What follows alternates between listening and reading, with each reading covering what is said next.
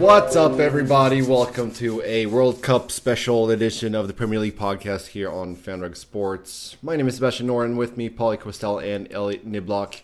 Uh, today, we're going to go through groups A, B, C, and D as we're slowly but surely getting closer to kickoff in the World Cup in Russia.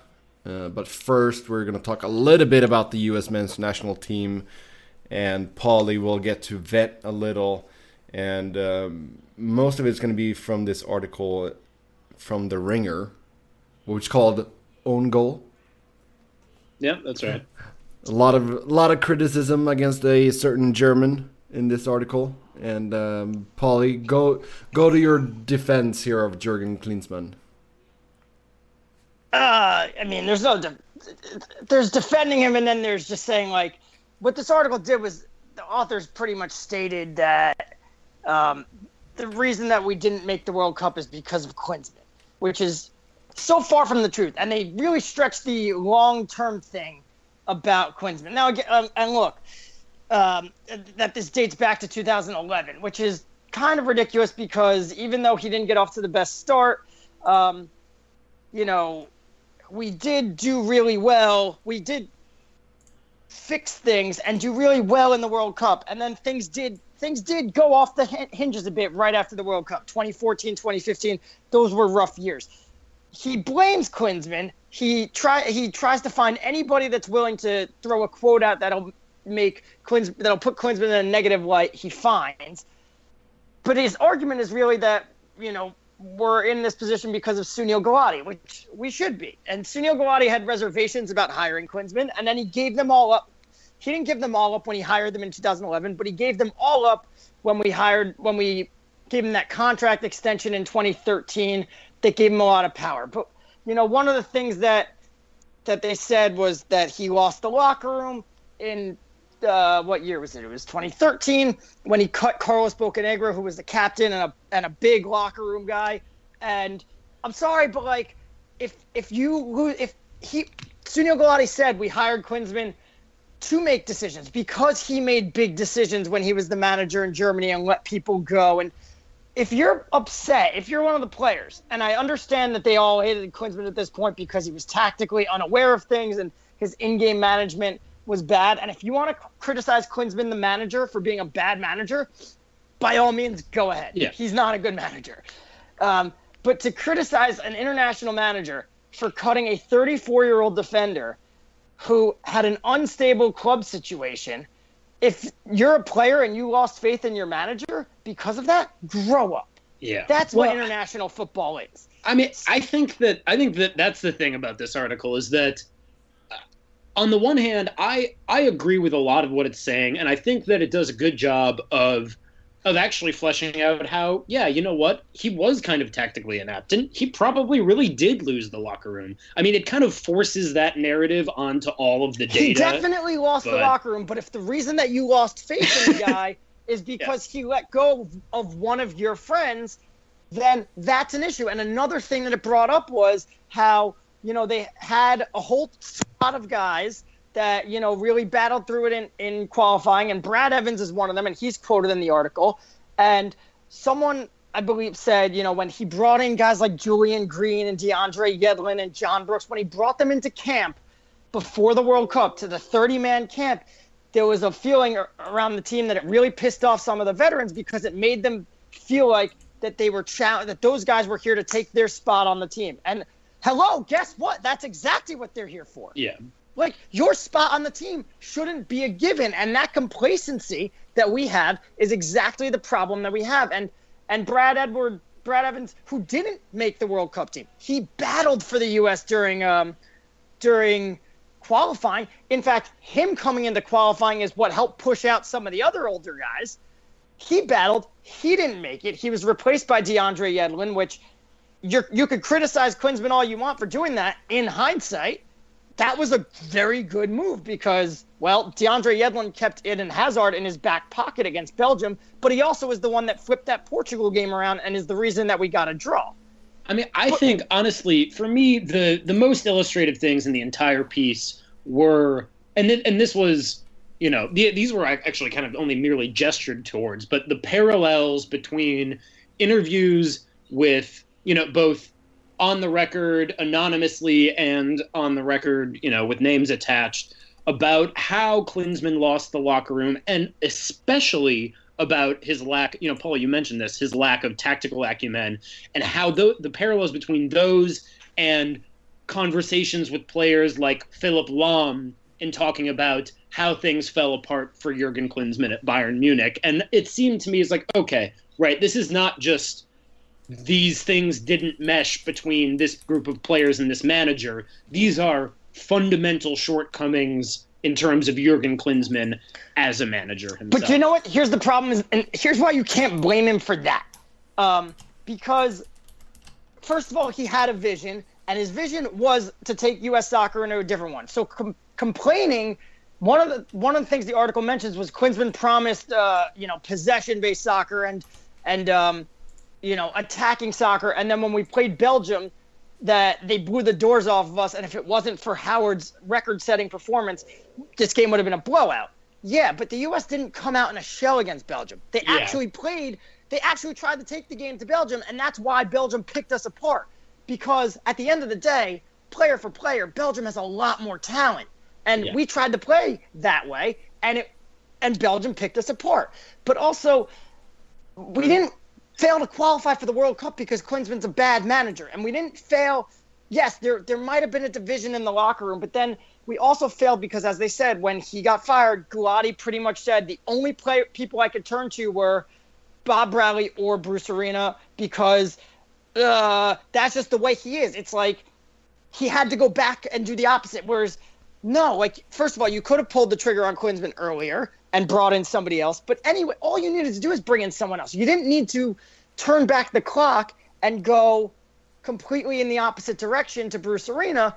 And Brad Evans, who I thought he came off the best of all the players that spoke to, which by the way, they didn't speak to anybody of high priority. Priority. They the people quoted were Dax McCarty, Clarence Yeah. Goodson, Brad Evans. We ain't talking. We're not even talking to Kyle Beckerman here.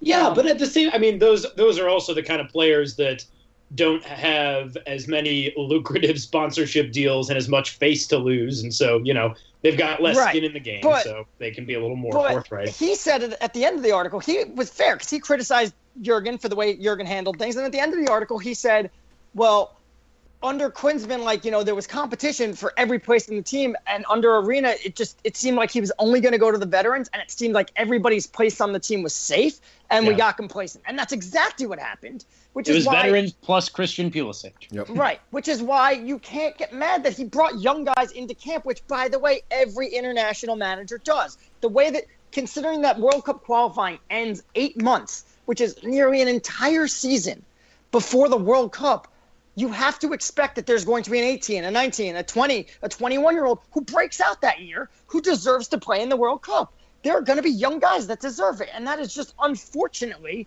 the way things happen. That's unfortunately the way things happen. And uh, in, in soccer is players that got you there, unfortunately, don't get to go. And players that didn't help you get there, they get to go. But the article mentioned if you're going to blame Klinsmann, the manager, the article mentioned how they barely got by in the semifinal round because they lost to Guatemala. That's irrelevant because they won the group and they advanced. So that has nothing to do with not qualifying for the World Cup. And if you want to blame Klinsmann, the manager, you can't because Bruce Arena had eight games to right the ship, and not Yeah. just eight games. Klinsmann lost at home to Mexico, which is, if you were to Yeah. rank the ten games that we would have to play, that's the third most. That's the third most difficult. And he lost away to Costa Rica, which is the second most difficult, and a game that no U.S. manager has ever won. So he had eight games left, seven of the easiest eight games. All you had to do is win the four home matches, and you're pretty much in, and maybe get a win on the road or just draw your road matches. And he couldn't do that. Well, He and also all you have to do is just not choose Omar Gonzalez over Geoff Cameron in Trinidad. And that's Which and that's exactly the. They kept blaming. They kept saying. The, apparently, you know, there was a division in the locker room under Klinsmann, and the locker room was torn apart and everything. Well, there are multiple reports now that says Bruce Arena was fed up with Geoff Cameron, and he and when Bruce Arena came in, he only wanted players that were committed to the U.S. And so he got rid of Timmy Chandler. Well, first of all, Timmy Chandler, we've always known has not been committed to the U.S. Don't even tie that to Klinsmann, though. He's a Bob Bradley guy that declined an invitation to the Gold Cup because he didn't want to get cap tied to the U.S. And um, all the other German Americans, they still came in. And guess who else Bruce Arena called in? Darlington Nagbe, who declined a, a, a call up under Jurgen Klinsmann because he felt like he wasn't going to start. How's that commitment? But if if that's what Bruce Arena's mantra is, is you got to be committed to the shirt, and you're saying that Geoff Cameron was unhappy and grumbling that he wasn't playing and he wasn't being a team player, send him home. Why didn't you send him home? Yeah, I mean, and it also the other thing is that I think that Bruce Arena did the kind of tacit assumption absolute reverse of Klinsmann in terms of being committed to the shirt. Like if you're an MLS, well then you must be. Well, he committed to the to MLS the guys, which is he committed to the MLS guys because there was because again, and it, I was listening to the uh, Men in Blazers podcast today with Roger Bennett, where he said where he was talking with Steve Sampson when he became the, the interim coach, and he said when you're the interim coach, it's pretty much like the easiest way to get by is take whatever the former coach did and do the complete opposite. And Klinsmann was, as they say, on a crusade against the MLS. So Arena came in to say, oh, we're going to go with MLS guys. It's kind of ridiculous to say that because certain people like Graham Zusi never lost his place in the team with Klinsmann. Gyasi Zardes, who was awful, who Klinsmann was upset that he didn't leave to go to Europe after his hot start to 2015, he never lost his place mm-hmm. in in Klinsmann. I mean, to say like, oh, he, yeah. the, the article and, said that the players in MLS thought that they were inferior, but yet he kept playing MLS guys. Yeah. So I, I think that this is the the takeaway is that you know if you're listening and you haven't read the article, it's it's long, it's pretty good long form journalism, but it certainly kind of has it has its line of argument and it sticks to it in a way that maybe has some square pegs and round holes. Yeah, it's it's just the the crazy thing is, is that Bruce Arena and he was on the record in this article and he went on the record in the article by ESPN last week, he just won't accept any responsibility. Oh my god! He's, he's writing a book writing called a book? "What's Wrong with U.S. Soccer," oh and again, like, no, it's it's Arena, how like what went wrong with us. Right. Yeah, and just have a photo not, of yourself.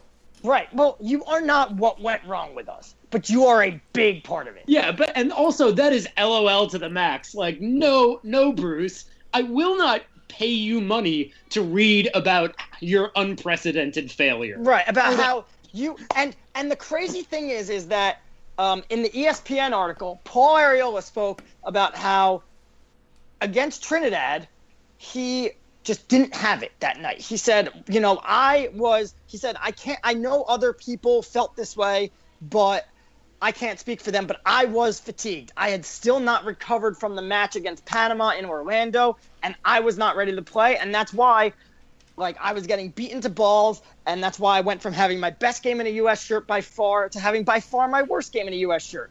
And when Arena was brought up with what Arriola said, he said that's not true. He said I spoke to all the medical people, and they said everybody's ready to play. I said the guy just said he was exhausted. How could you sit there and say no, that's not true?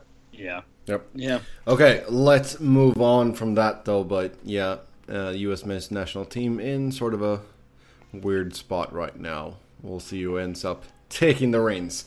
Uh, okay, over to the World Cup. Uh, we'll kick things off with Group A, where we find the hosts Russia, Saudi Arabia, Egypt, and Uruguay. Uh, first out, the Russians. And, you know, if we, we we'll start with the goalkeepers, we'll move our way to the defenders, midfielders, and then, of course, the forwards in each side here. Uh, most of you probably know of Igor Akinfeev, the uh, starting goalkeeper for Russia. Uh, spent you know his whole career with uh, CSKA Moscow.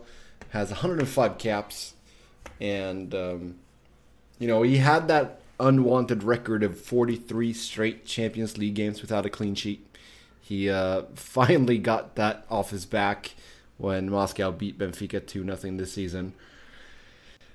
I mean, it's sort of a super given number one goalkeeper for the Russians there. Uh, I don't think Andrei Lunyov or Vladimir Gabulov is going to have any shot at getting a game in unless Akinfeev gets injured. Um, oh, absolutely not. looking at the defenders here, we got a little bit of a mix. We got some older players like uh, Sergei Ignashevich, uh, 38 years old, also a CSK Moscow player. Then we have former Chelsea player Yuri Zhirkov, or Man City, sorry. Um, and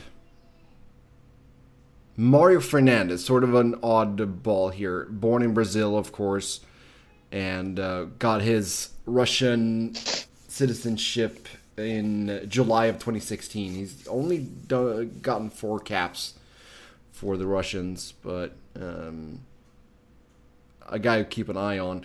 Otherwise, as far as you know, the age group, most of them are you know 29 years or older. The only guy who's under the age of 29 is Ilya Kutepov, 24 year old from Spartak Moscow. Um, should be starting in central of defense. Uh, they've switched to a three three back line. I think that's good since that's what most of the players play in their club team. Russia, Pauly, they haven't played a competitive game in a very long time. How do you think that's going to factor in? Uh, the same way it factors into every host who never plays a competitive game for two years or three years. I mean, it's I, I don't know, like that. That's what it. That's the cost of being the host. Yeah. Yeah. I mean, they're. I think that they are. They are going to be very, very happy that they were drawn with Saudi Arabia in the group because that's, you, you know, I mean, Saudi Arabia might get a couple of goals, totally but they're a natural ship draw, and yeah, totally a natural draw, and it just so happens that Russia got drawn against the worst team in the tournament on the opening day. Well, isn't that usually how it goes? The host they tend to get a sort of favorable group. No, No. I mean, Brazil had to play Mexico last year. They had to play somebody. They had to play somebody else. South Africa had to play France, Mexico. Like, it's Although that it's was not, a, that was a France team back in 2010 that was not nearly as you know fearsome as the current squad. I would argue. Yeah, no, they weren't that good, and they didn't qualify. But I forgot who the other team that qualified out of their out of their group was. Um, but no, I wouldn't say that the host team always gets a favorable draw. Okay. Yeah. Well, although Uh, I this will- one was more favorable than than the rest, and, and considering that we are now entering the corrupt area of the World Cups, it's not that surprising. Okay. Uh, midfielders. Here we got a couple of really good names. Uh, Alan Zagoev, another CSK Moscow player, uh, been sort of their linchpin for a while here. His teammate Alexander Golovin, one of several Alexanders in this uh, squad. Um, he's definitely an, a player to keep an eye on. 22 year old. Uh, he's got 18 caps so far. And then uh, one of the Miranchuk twins, Anton. He's uh, another 22 year old that could, you know, spark up some some headlines here if he gets a shot. Plays for Lokomotiv Moscow. Uh, his twin brother Alexei is one of three forwards. Uh, they are without Kokorin, who is injured, so that's a big loss for them. So they got Miranchuk, Artem Dzyuba from uh, Zenit St. Petersburg, and Fedor Smolov from uh, Krasnodar as the three forwards here. So I'm a little bit concerned about their setup here among the forwards. I mean, I think that they're gonna, you know, they're gonna say, set up defensively, say, you know, run through us if you can, and then hope that they can get a little bit of magic from Alexander Golovin, who I, th- I think could end up being, you know, the. I, I hate this parallel, but like the, you know, the Arshavin of this World Cup, right? You know, the young precocious talent who ends up getting linked with a lot of major European clubs afterwards. Yeah, absolutely, and I, I think that he's played very well for CSK Moscow for no, for a couple of years now. Uh, th- there seems to be some reluctance le- for them to leave though, because I feel like a guy like Akinfeev could have left a long, long time ago. Oh yeah, but I mean they make a king's wage there. Oh, of course And they they're do. Akin, also- Akinfeev isn't that good when Yeah. when push comes to shove. Akinfeev people say is good because it's like, well, let's say something positive about Russia, and you go, oh, we have Akinfeev. The bottom line is, not keeping a clean sheet for 43 straight games doesn't happen by accident. Yeah. Well, and the this other is, thing is this that isn't he's like, like, this isn't like wow CSK Moscow they consistently make the Champions League and they're always the worst team in the group and they always get their doors blown off. They don't. They advanced out of a group that included Manchester United, like failing to keep. A, uh, that included Louis Van Gaal's Manchester United that couldn't score if they tried to. Yeah. So I failing mean- to keep a clean sheet. That 43 straight times that doesn't happen accidentally. the thing about Akinfeev is that he's kind of like a, a grizzled veteran version of like L- Loris Karius. And his failures in big games haven't been as big or as headline grabbing, but they've been far more consistent. Yeah, that's true. Okay, let's take a quick break. When we come back, we'll continue with Saudi Arabia. So stick around. Okay, we're back. It's time to go through another team in Group A. That's Saudi Arabia, and yeah, there's a lot of them come from the domestic league here, and you know, from what I've read, the guy to keep an eye on is Abdullah Al Kabari. 21 years old, play for Al Shabab. Uh, has four caps to his name, and um, They Yeah. all come from the domestic league, so they are all familiar with Mr. Mark Clattenburg. yes, um, yeah. Besides Al Kabari, uh, Muhammad Al Sahlawi uh, is their main goal scorer. He has 28 goals in 39 caps. Although this will be his biggest test for sure. I just I don't I don't Yeah, I have see no them no. I don't see them winning a game. They might they might they might get a point. But if they get a point, it'll be an off day for either Russia or Egypt. Yeah. No, that's true. Yeah, I can't. I I can't just really. I can't really say too much about this team. Um, but we'll we'll wish him good luck.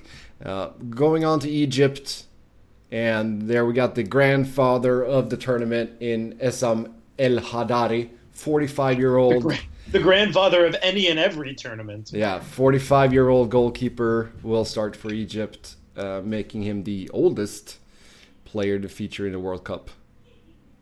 Well, that's kind of cool. Uh, Yeah. Then we got a But couple. does he wear sweatpants? Because in the Euros, we got that old hungry goalkeeper that wore sweatpants. Yeah, I He's got- a sweatpants goalie. Gabor Kiraly. Tell you what, I guarantee you one thing: he's not going to eat a pie on the bench during No. the game. Nope. That's really? true. You guarantee me that? Yeah, man, I'll I'll give you like Luis Suarez shoot the moon biting somebody odds for that one. Yep. Uh, if we take a look at the defenders, we got a couple of familiar names from England in uh, Ali Gabr and uh, Ahmed Hegazi, both played for West Brom, and then Ahmed El Mohammadi, who played for Aston Villa this past season. Uh, midfield, Mohamed El Neni, you know, he plays for Arsenal. Uh, we got Wigan player Sam Morsy. We got one um, LAFC player in Omar Gaber. So that's good for the MLS. And then, of course, the big man up front, Mohamed Salah. And we think he's going to be fit for the tournament, right? They'll, they'll, I mean, even if he's not fit, fit, he'll play. Yeah, yeah. No, I, I mean, and it's like this is not to to make light of this. I mean, I crashed on my bike the other day and sprained my shoulder. Shoulder injuries are for real, but it's not as though he has like a broken metatarsal or something. Like he'll he'll start all three group stage games. Yeah. No, that's absolutely true. And he, you know, this is sort of that. What should we compare it to? Wales, sort of, where you have that one super superstar, and then sort of a supporting cast. We'll see how they do, but it's definitely going to be on the. supporting cast is better than Egypt's. Yes, that's that's Aaron for sure. Ramsey. Uh, I mean, Hal Robson Kanu is not that good, but he's like the perfect complement to playing Gareth Bale up top. Yeah, Um, I mean, I uh, think who else that, is other I, guys? I still think. I mean, I still think that Egypt are slight favorites over Russia to finish second to this. they're they're more than slight favorites. Russia's really bad. I don't, I don't Like, think Russia's quite I- as bad as you think. I'm looking at game one. I think that's a one-one draw between Russia and Saudi Arabia, mainly because I'm just thinking about South Africa and how they got a one-one draw in their first game. Um, but I, mean, this is Russia's not good. Russia is not good. Yeah. This is crazy for me to say, but I, you know, unless I happen to be in front of a TV, all other things being equal, I might not watch the first game of the World Cup. You sorry, shut your, you shut your damn mouth. You shut your damn mouth because I'll tell you, not even not even two years from now, but like July twenty first, you're gonna be like, damn, I wish I had a World Cup game to watch. Yeah. Yeah, no, that's that's absolutely. So you shut your damn mouth. This happens once every four years. You watch as many games as you can, and I will tell you, I went to I for, I forgot who played before the U.S. played Ghana last time. It was I, it was Algeria, and me and uh, I forgot it was Algeria and some other like team. I want to say an Asian team that like you know isn't famous for scoring goals, and they played the most freaking boring nil-nil draw ever. And I guarantee you on July 23rd, you're going to be like, wow, I'd, I'd, I'd kill to have that game coming up on the slate. Yep. Yeah, I mean, and I, I, it's funny. I was in New York in the now defunct Nevada Smiths watching that game just because I knew that I had to get there early as hell in order to have a prayer to get in to. Well, you went to the wrong, you went to the wrong bar, but yeah, I was at the bar Yep. already as well. Okay. For, for that reason. Okay, let's move on. We should say also, I'll I'll start saying the FIFA rankings for these teams. But Russia, they're ranked 66th. Saudi Arabia, 67th, uh, and uh, Egypt are 46th. And then last team in the group, that's Uruguay. They are ranked 17th. Although, I mean, FIFA rankings take them with a grain of salt. Um, but Uruguay, uh, in goal, Fernando Muslera, Galatasaray. That's sort of a given. 96 caps. So depending on how they go, he might reach 100. Um, defenders, I mean the biggest name here, Diego Godin, uh, Atletico Madrid, been very good for a number of years. He'll be marshalling the back. Um, we got Manchester United flop Guillermo Varela. Did he even play a game? Mm, I think he played once under Van Gaal. Yeah. Oh well. Um, yeah, Mar- Martin Caceres, Lazio, former Juventus player. And Pauly, you're gonna bow out now. Yeah. Okay. Val. Okay. Well, we'll talk to you next week then. Yep. Midfielders. Um, one really interesting name here, Rodrigo Bentancur from Juventus, of course. Um, you know, played uh, for Boca Juniors before move, moving to Juventus in 2017. And, uh, I mean, he, he could be play to watch for them, besides, you know, the big star names, Luis Suarez and Edinson Cavani. Yeah, I was just gonna just casually slide in there. Oh, by the way, they have one of the best strike partnerships in the entire field of 32. Yes. yep. Uh, I mean, this is this is, and we'll we'll move on to the, the other groups here just in a moment. But I, I think that this is maybe maybe the most clear cut favorite to win a group, um, of any of them. And there there are other there are other candidates, and we'll get to them. But I see Uruguay winning every single game in this group. If they have only seven points, I'll be slightly surprised. Yeah. And I, I expect them to take the full nine and top the group comparatively easily. I mean, I guess I would say there's a chance that, you know, a moment of brilliance from Mo Salah could earn a draw against them, but they're head and shoulders the clear cut favorites to win this group, and I would not be surprised to see them in the quarters, if not even the semis of this tournament. No, that's absolutely true. Absolutely. Moving over to Group B, we find Portugal, Spain, Morocco, and Iran. And first out, Portugal. They're ranked fourth. And um, quite a few players that were in that Euro winning squad. That boring, boring Euro winning squad. Yeah. I mean, you got Rui Patricio in goal. You got Pepe still in defense. Um, Jose Fonte, Bruno Alves, midfielder, Juan Moutinho, William Carvalho, Juan Mario, Bruno Fernandes, Adrien Silva. I mean, these are good players, but th- this is more of a, you know, like you said, it's it's a bore. It's been a boring team to watch. Yeah. They've been effective. They've been Yeah, I mean- effective, but I mean, it's still boring to watch. And then They're you got boring. They're boring plus Ronaldo. That's that's what they are. Well, I would say you you're, you're boring, and then you got Cristiano Ronaldo, and now you have Bernardo Silva, who I think is poised to take another step up in the international spotlight. Yeah, I I mean I will I will watch Portugal because we're going to be witnessing what is not certainly, you know, cuz he he could he could pull it off to be there in 4 years, but most likely Ronaldo's last World Cup. But I won't be terribly happy about it, and I'll be honest, it's hard for me to with you know, with the Mr. Abs himself, Cristiano, and just kind of through and through bastards like Pepe. And given the way that they just, you know, they're just off of a Euro victory and the way that they won it, on top of the fact that, yeah, they just enjoyed a major trophy, I'm not going to be cheering for Portugal in any of their games. Yeah. Sorry, I'm not sorry. Yep. Yeah. Next team, Spain. They're ranked eighth, and on paper they have a much much stronger side than uh, Portugal. Uh, David De Gea in net, of course, uh, best keeper in the world. Uh, a very solid defense.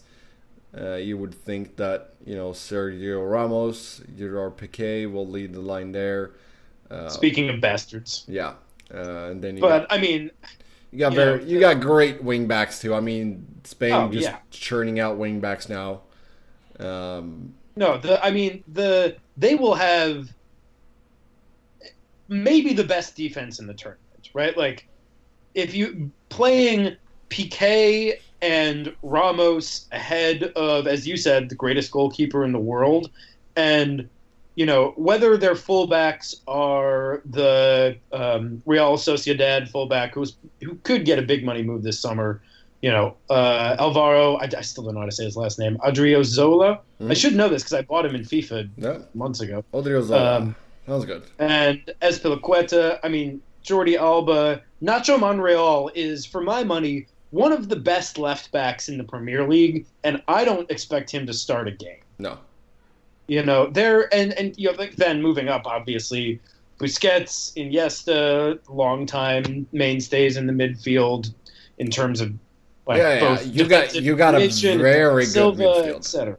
E- and Isco, I mean, they're they are front to back, and then I, I think honestly, the up front is the biggest question mark for this team, oh, right? Oh, because out of doubt. I, and Diego Costa is going to be the out, you know, the clear starter for out and out striker, but it's it's exactly how you know how he shows up. And I have to say, despite what a dismal season he had for Chelsea, I am I am still a little surprised to see Murata left out of the squad. Oh yeah, me too. I, I mean, when you look at the so they brought four forwards. They got Rodrigo from Valencia or Valencia, uh, Lucas Vasquez from uh, Real Madrid, who's yet to score an international goal. He has six caps. Iago Aspas from Celta Vigo, and then Costa.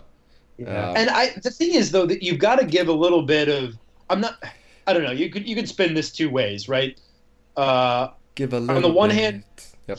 Sorry, I had to. did you have to did you really Yeah. Yep. um, you could get you could spin it one of two ways in that on the one hand you could say oh it's the domestic nepotism because he plays in La Liga or on the other you could say you know Iago Aspas had a failed stint in breaking into the Premier League but he is the leading scorer in Spain behind only you know Luis Suarez Cristiano Ronaldo and I, I correct me if I'm wrong, but I think he actually scored more goals than even did Antoine Griezmann this season. I mean, he had a he had a career season, and there's part of me that says, you know what? He's a 30 year old striker. He's had some ups and downs in his career, and he like is able to play on the left wing in addition to centrally. he's versatile, and you know he earned it. So uh, maybe I'm maybe I'm surprised a little bit that Morata's gone, but I, I'm I'm glad to see him, and I, I hope that he kind of he can maybe be a little bit of a, a unknown star for a star-studded team Yeah. in this No, tournament. and I think you're going to get a lot of goals from the midfield. I think David Silva, Isco, Marco Asensio, if he gets some playing time, he's you know he's chomping at the bit to get that first international goal. So Thiago Alcantara, they they have some very very good players that can score some goals. So it will be interesting to see. Moving on, Morocco, they're ranked 42nd. Another team that I willingly don't know too much about. Um, star player here, Hakim Ziyech, uh, plays for Ajax in the Dutch league. Has eight goals and 17 caps. Um, so Well, Um, and he was he was, uh, unless I'm mistaken, also um, because of his, his background that he was also potentially tapped to play for the Netherlands. yeah, he played for them on the youth uh, Yeah. youth level. Exactly, but it's you know it's funny that you would think, oh, obviously you want to you know you want to wear the orange because that's going to be your best chance to get to a World Cup, and yet here are Morocco and where are the Dutch? Yep. Oh, that's very, very true. Um, yeah, otherwise, Mehdi Benatia, Juventus, uh, leading defense there. You know, you got players spread out all over here, really. Um, but, yeah, I think they're going to have a, a tough time. Yeah. The before we move on, I would say one of the other names that we should highlight uh, is Amin Harit. Harit, hmm um, who is a young 20 year old who was actually born in France and won the U19 Euros with the French squad, but elected to play again for Morocco at senior level. Um, and he applies his trade in Germany with Schalke. So he's he's another player that even if you know even should Morocco fail to get out of this group, which yeah, I think it's pretty clear Spain, Portugal are the favorites, number one and two. But if he if he's able to kind of put on some flashes at the biggest stage, he might end up really kind of raising his stock for getting a move to another club, or at least you know becoming one of the the names on the team sheet a little higher up the pecking order in Germany. Yeah, that's true. And I, I do, you know, the romantic in me loves a story like Ayoub El Kaabi. Uh, he has 11 goals and 9 caps uh, after playing in the Chan tournament. So he had 9 goals in 6 games in that tournament. Uh, born and raised in Casablanca, which is, uh, you know, my, fa- my favorite movie of all times. So there we go. Good on him. Good on him. Um, then last out in Group B, we have Iran, uh, coached by Carlos Queiroz, the former Manchester United uh, assistant to Sir Alex Ferguson, and later the manager of Real Madrid. This is a team where I can honestly say I don't know anything. I mean, they're they're uh, another team in which not all. I mean, I think they have a couple players in you know like that. There's uh, Ashkan D- Dejara.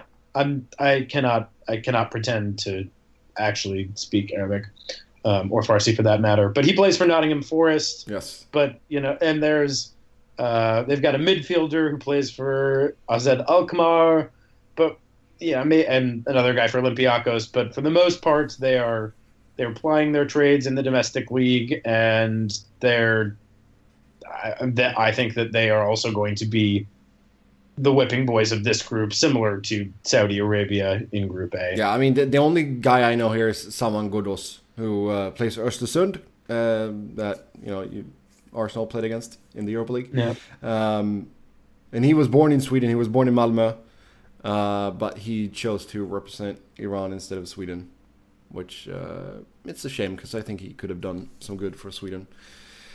But you know, it is what it is. We we see that a lot now. You have a lot of you know. We were talking about Morocco before. They have some players you know that were bo- either born and were raised in France. Same with like Algeria. They had a lot of players coming from France. Um, and you know that's just how it is nowadays, really. Yeah. Which and I think that's I think that's fair. It's a globalized world. You know, you yep. should you should be able to you know as long as you can make a legitimate claim. Like yeah, you're you decide what your nation is. You decide yeah. which heritage is important. I mean, I think it's as far back as your grandparents. So. Yeah, that seems fair. I mean, you know, I feel like that's okay. yeah. Uh, you're. I mean, you're the Swedish American here. I'm preaching to the choir. Yep. Yeah, I got you know I don't. So I could probably choose between Sweden and um, the U.S. and Hungary on my grandpa's side. Then, so oh, look at that. There we go. So if any of the national team manager are listening, give me a call. I can be, you know, I can be the 23rd guy, spread some joy in the locker room, be a, you know. What's that? What position did you play growing up, actually? Oh, I was all over the place. So I started, I started out as a goalkeeper, because um, I was fairly tall fairly early on, uh, but then I just stopped growing. Like I, I was five eleven at thirteen. Oh wow! And then I just, and then I just stopped growing. So slowly but surely, it was like, okay, well now I'm not tall enough to be a goalkeeper, so let's play center back. Okay, I'm too slow to be a center back. Okay, let's move you up front and just be like a center tank. Okay, but yeah, I was awful. I was awful, but I loved it. I still love yeah. it. Yeah, I mean, I'm I'm pretty garbage, and the reason that I played center defensive midfield is that I have no ball skills, but I will, you know, I ride a bike 2,000 miles every year. I've got a pretty good engine, and I will harass a mother Yep. And I will get that ball, and then I will pass that ball because you don't want me dribbling at anyone. Yep. no, so yeah, I, I, stopped fairly early. I think at 18, I moved over and uh, helped out being one of our coaches instead. So that's how that went. Um, moving over to Group C, we find France, Australia, Peru, and Denmark. First out, France. They are ranked seventh. I mean, this is just star-studded team up and down the lineup. Hugo Lloris, of course, starting goalkeeper, but behind them, you know, you have the veteran Steve Mandanda, and then you got uh, Alphonse Areola, Areola, oh well, uh, from PSG. Uh, in defense, you have Rafael Varane, who I feel like one of the best center backs in the world that we don't talk nearly enough about. Uh, you got Samuel Umtiti.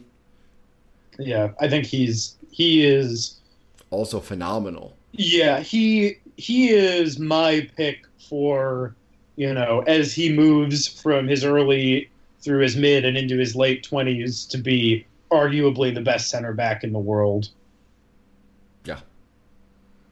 Yeah. Uh, and then you got Presnel Kimpembe, also PSG, who's been very good. Uh, Benjamin Mendy is going to be see interesting to see him and how he's come back from his injury. But yeah, stacked defense, stacked midfield with Paul Pogba, Thomas Lemar, N'Golo Kante, Matuidi, and Nzonzi, and some excellent, excellent, excellent attacking options. I mean, just listen to this: Antoine Griezmann, Olivier Giroud, Kylian Mbappe, Ousmane Dembele, Nabil Fekir, and Florian Thauvin. Yeah, that's. I mean, it, that's scary. Yeah, they're they're phenomenal, and the fact that you know players as good as Anthony Martial and Alexander Lacazette and Karim Benzema couldn't make it into this squad speaks volumes about its skill and its depth. Yeah. Yeah. So there's another team that I think is going to come out of the group stage with nine points. I feel like that's a pretty safe bet. Um, yeah. Then next up, we got Australia. They're ranked 40th in the world. Uh, a couple of names here you might know Matthew Ryan, uh, goalkeeper for Brighton and Hove Albion. Uh, Brad Jones, Feyenoord, has also been, uh, you know, he played what, 10 years at Middlesbrough. Um, the backup there. Um, then we got Aaron Mooy, Huddersfield. Very good season for him. You got Aston Villa's enforcer Mile Jedinak and um, Tom Rogic, who play for Rogic, who plays for Celtic. So a couple of you know solid players there. Jackson Irvine from Hull, uh, Massimo Luongo from Queens Park Rangers. But up front, the veteran Kim Tim Cahill, 38 years old. Yep.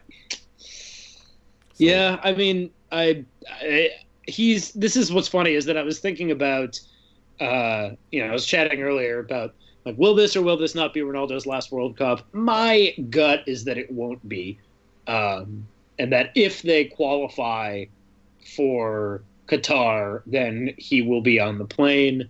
But then again, nobody's going to say that Tim Cahill is close to as as talented as Cristiano Ronaldo, and yet here he is one year older than Ronaldo will be four years from now, and uh, yeah, representing his country, uh, playing for Millwall, which I didn't realize until we uh, read up about these teams prior yep. to recording.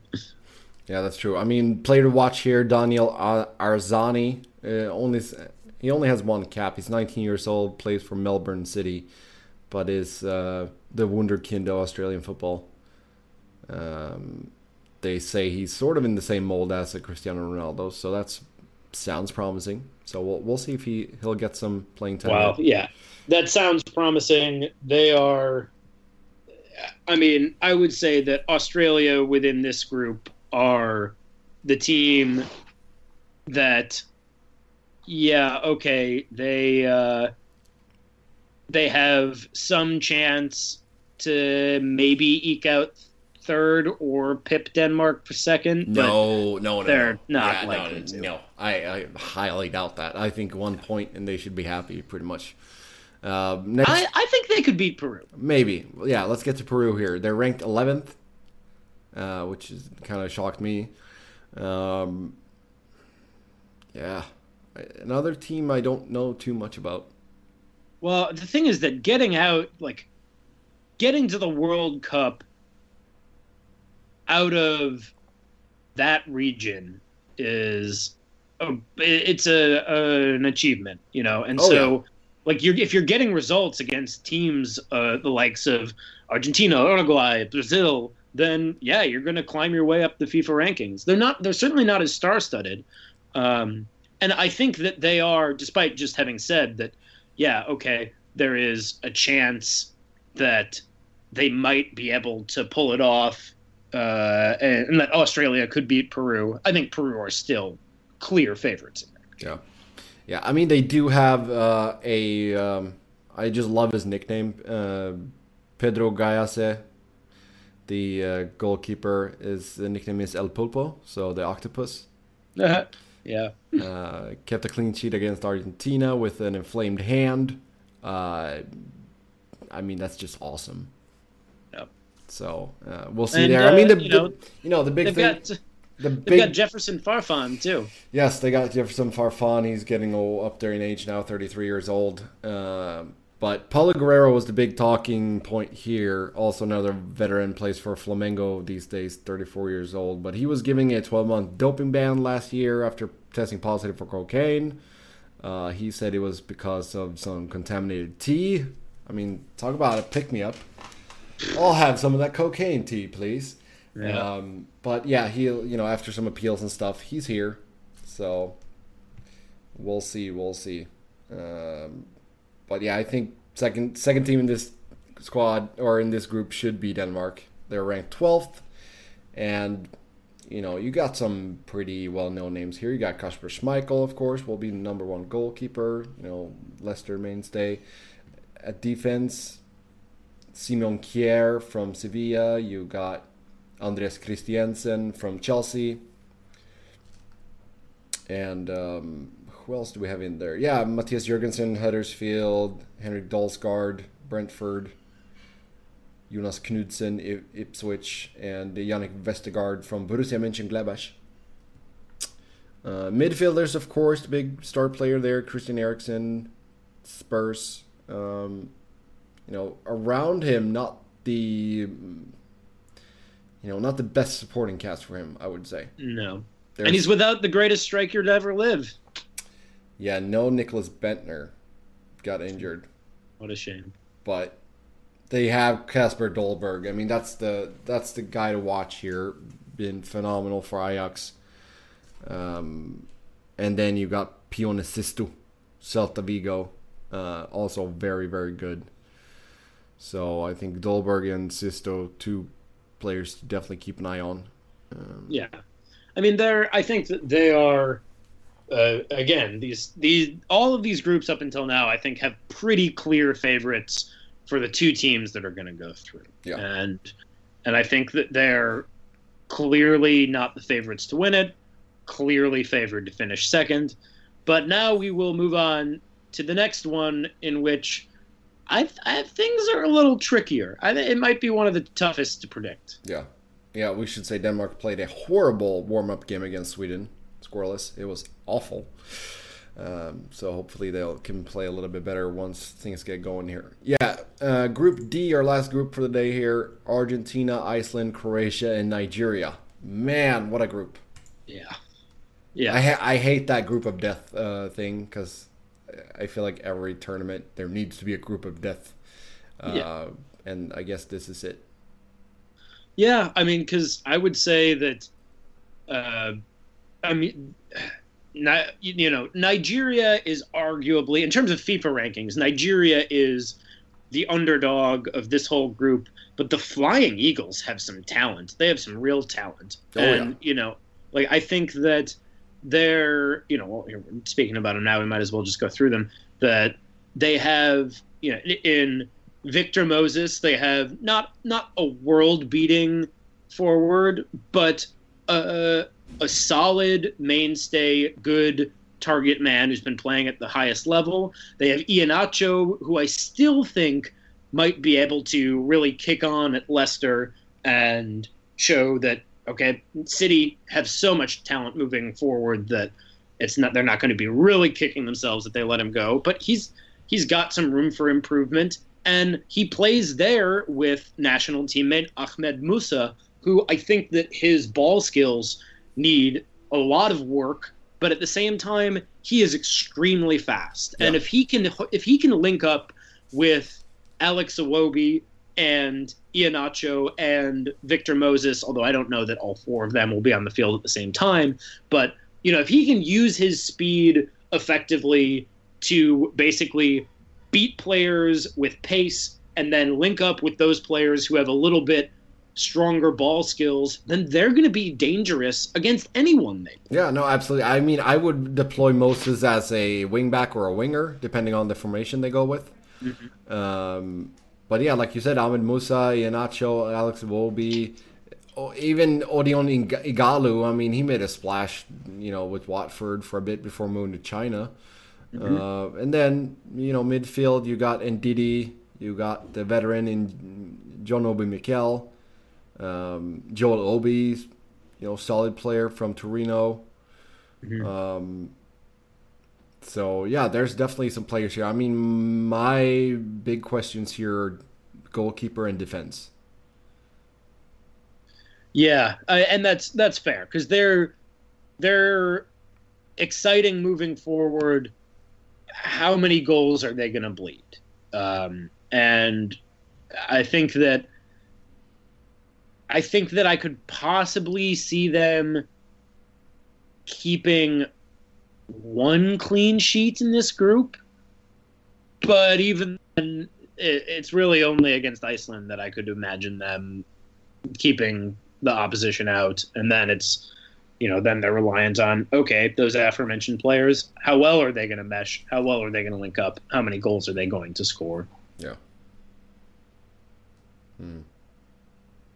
Yeah no it's because uh, i mean they had carl ikeme uh, the Wolves keeper, but he underwent treatment for leukemia. Uh, some people uh, wanted um, Vincent Enyeama back. I mean, he hasn't played for the national team since 2015. Uh, but now it's going to be, I'm going to butcher this name, but Ikechukwu Ezenwa. So, um, yeah, it will be a big test for him there. We should say that Nigeria, they're ranked 47th and we'll go back up to now Argentina. They're ranked fifth in the world right now, and um, they will have to start Wilfredo Caballero after um, Sergio Ramos went out injured.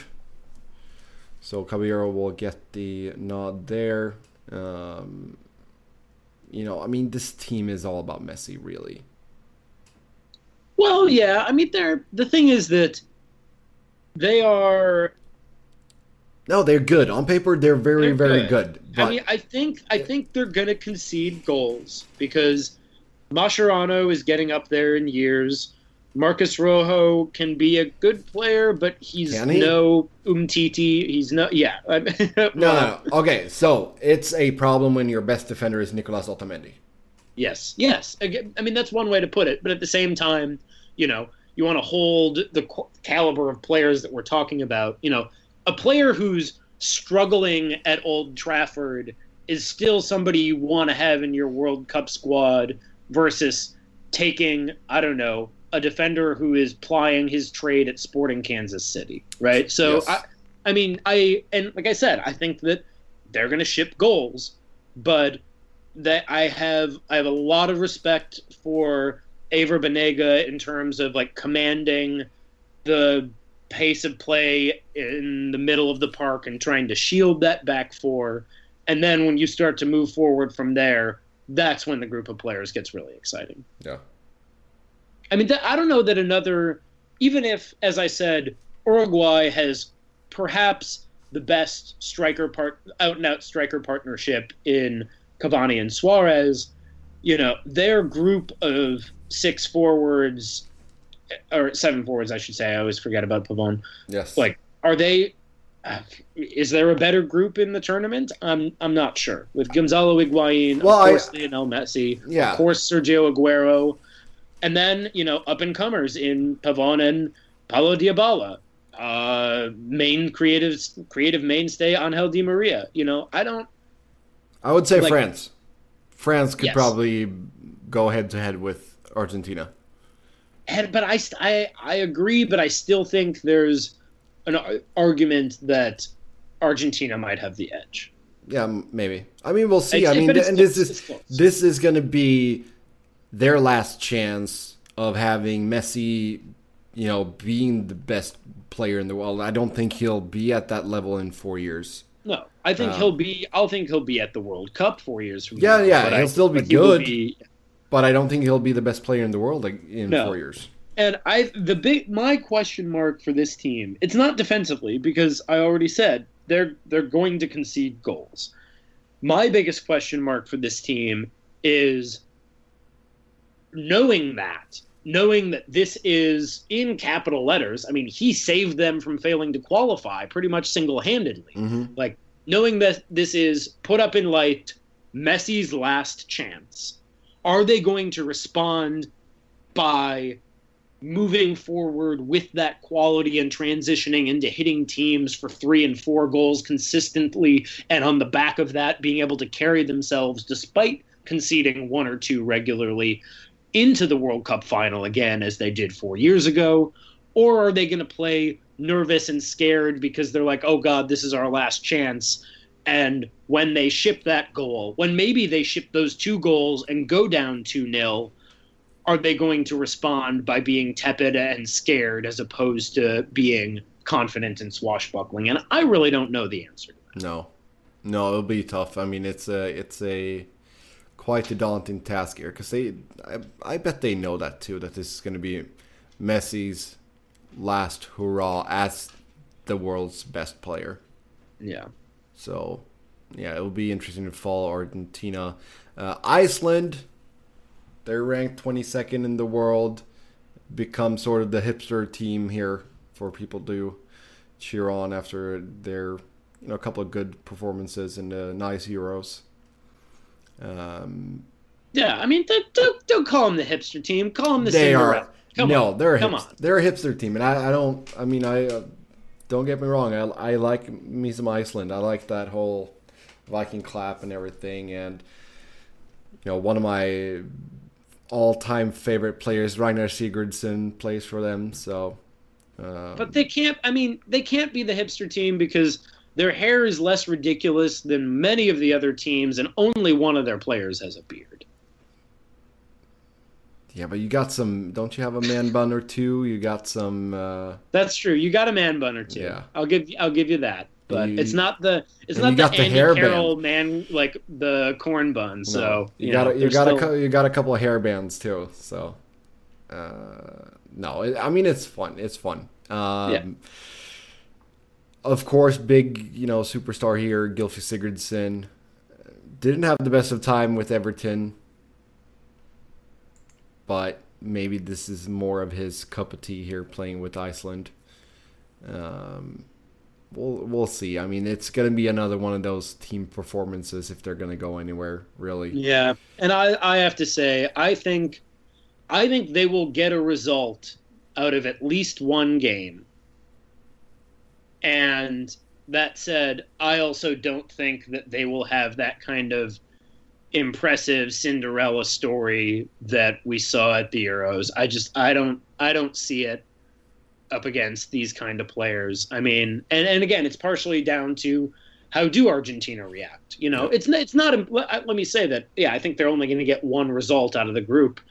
It could be against Argentina. You know, they could. They're a team that is good enough to beat Argentina, but I also think that, you know, that team fighting spirit is great. But I I just I don't see them advancing out of this. No. One player to keep an extra eye on here is Albert Gudmundsson. Uh, plays for PSV Eindhoven, 20 years old. Uh, five caps, three goals, um, and is tipped to be the next big star coming out of Iceland. So um, keep an extra eye on him if he gets some playing time. Uh, other than that, I mean, like I said, Ragnar Sigurdsson, the uh, in central defense there, hard as nails. I still, I'm still bummed that he ended up going to Russia after the Euros. I think he should have gone to the Premier League, but um, oh well. I mean, he did, he did sign for Fulham, but that was the Championship. So, and now he's in Rostov. Um, so yeah, that's that. And then lastly, Croatia, Zlatko Dalic's men here ranked 18th. They have some good players. They have one of the most I don't know if you can underrated superstars in Luka Modric. I don't feel like we talk enough about him. I they, I think they have two of the most underrated superstars in Luka Modric and Mario Mandzukic. Yeah, Mandzukic, he is good, but yeah, like you said, he's sort of under the radar there, I guess. Well, I mean, he scored some of the most some of the most important goals in the world's premier club level tournament in the Champions League this season, and he's been you know he's been he I don't think that he's ever really blown the doors off of another team, but he's he's showed up in big games consistently at the highest level. He has 30 goals for his country, and I I would say that in terms of uh, an underrated superstar based on pure quality, yeah, Modric is absolutely that. You know, he's like if you are man, if you are able to maintain a place at the Bernabeu as a Galactico for the better part of a decade, then you're going to be one of the greatest of all time. Period. You know, I don't think that he's going to be remembered in the same way that Messi and a Ronaldo and you know uh, Zidane are going to be remembered as the greatest of all time. But yeah, no, Modric is that as well, and Ivan Rakitic is that. I mean, they're Oh, they, They- got a, they got a phenomenal midfield. So Ivan Perisic, Ivan Rakitic, Mateo Kovac, Kovacic, uh, Modric, Brozovic, Bradaric, and Badelj. So that's a phenomenal midfield. No, they're excellent. Definitely one of the better ones. I mean, you got like you said, Modric, superstar, Rakitic, really good, Kovacevic, really good, Perisic, very very good winger, uh, and then you know sort of guys who do the the work that nobody wants to do in Brozovic. So um, yeah, no, very very very good team. I think they can they can make a splash here. They do need some goals though, and Mandzukic will have to step up because I I don't have that much um, faith in the other forwards that they're bringing. Yeah, I mean, I I think that um, uh, Marko Pi- Pjaca. Is that how you say his last name? The winger for yeah. Juventus. Piaka, Piaka, yeah, yeah. Yeah, I, I think he could he could do some things as well. I mean, I think that they. I'll say this, having just sung the praises of Mario Mandzukic, I mean, I think that he is going to have to play above himself and the same way that he did, you know, for Juve in the Champions League, like coming, or excuse me, for like, you know, like in the Champions League for his country if they are going to be able to get out of this group. And I, I would say, that said, based on form and quality, I still think they are slight favorites over Nigeria to finish second behind Argentina. And I also think that despite that amazing quality going forward that Argentina have, their question marks in defense mean that they've got they've got a decent chance. Oh yeah. But um but I mean I think that Lovren Lovren is going to have to have a great tournament at the back and Mandzukic is going to have to have a great tournament up front in order for them to really have a chance. And, but the thing is that they are very quietly in a similar position to Argentina themselves, right? With Mandzukic at 32, Luka Modric also at 32. You know, they're these are the last tournaments for and Rakitic is 30 as well. Like these are probably the last tournaments for their marquee players. Certainly the last tournaments really in their prime. And so, I mean, uh, are they going to play collectively above themselves and lift one another in order to make a deep run in Russia? Uh, or are they going to realize that and crack under the pressure? I I mean, am not sure. I mean, I, hope think so that- because I feel like they've been promising for such a long time. They've had players like Modric and Rakitic, and I, I really hope that they can do something with that because I, I feel like they are always a lot of fun to watch. You never Yeah. you never turn on the TV and you're like, oh man, Croatia are playing. It's like, oh nice, Croatia's playing. So we'll see. yeah. We'll see. Um, yeah, that's gonna wrap things up for today. Uh, should we just say real quick here which teams we think are gonna advance out of each group? Oh, I feel like we've kind of uh, covered it. We can go back and Yeah, we'll, it. Quick, yeah, we'll though, just do it quick. Group A, Uruguay, and I'm gonna say I'm gonna say Russia though. Uruguay and Russia. Yeah, yeah, I think the whole you know that good old home crowd is gonna help Russia. I mean, I think that they've got a real chance to go through, despite you know not being as strong on paper as Egypt. I mean, it just it- how solid defensively can Egypt be? Because they're gonna sit back and park a bunch of buses behind Mo, Mo Salah. Yeah. I, for the sake of Salah and for the sake of a big middle finger to the villain of Sergio Ramos, I hope, and I'm going to say that he shows up and they finish behind Uruguay and qualify. So Uruguay and Egypt. Okay, then Group B, I'm gonna say Spain and Portugal. I feel like there there's such a big gap there between Portugal, Spain, and Morocco, Iran. Uh, I'm I'm tempted to give to you know what? Just you, you picked the the farther team here, and also because similarly the opposite. While I will be cheering for Egypt, I will be cheering against Portugal. I'm going to say Morocco managed to get results and get out in the second place behind Spain. Okay, then I'm Group C, uh, France, Denmark, Yeah, they're you and I are Yep. same for that. and then Group D, uh, Croatia, Argentina. I think Croatia are going to finish first. Yeah, think so. Uh, same amount of points, seven points each. you might be right about that, but I think Argentina are, uh, you know, uh, speaking of questions in defense for Nigeria, they might end up like that game could end could end up being five to two, and those goals are going to help them through in Mm, goal that's differential. True. That's So, true. Okay. Argentina, Croatia. Fine, I'll, I'll caved to that Argentina Croatia.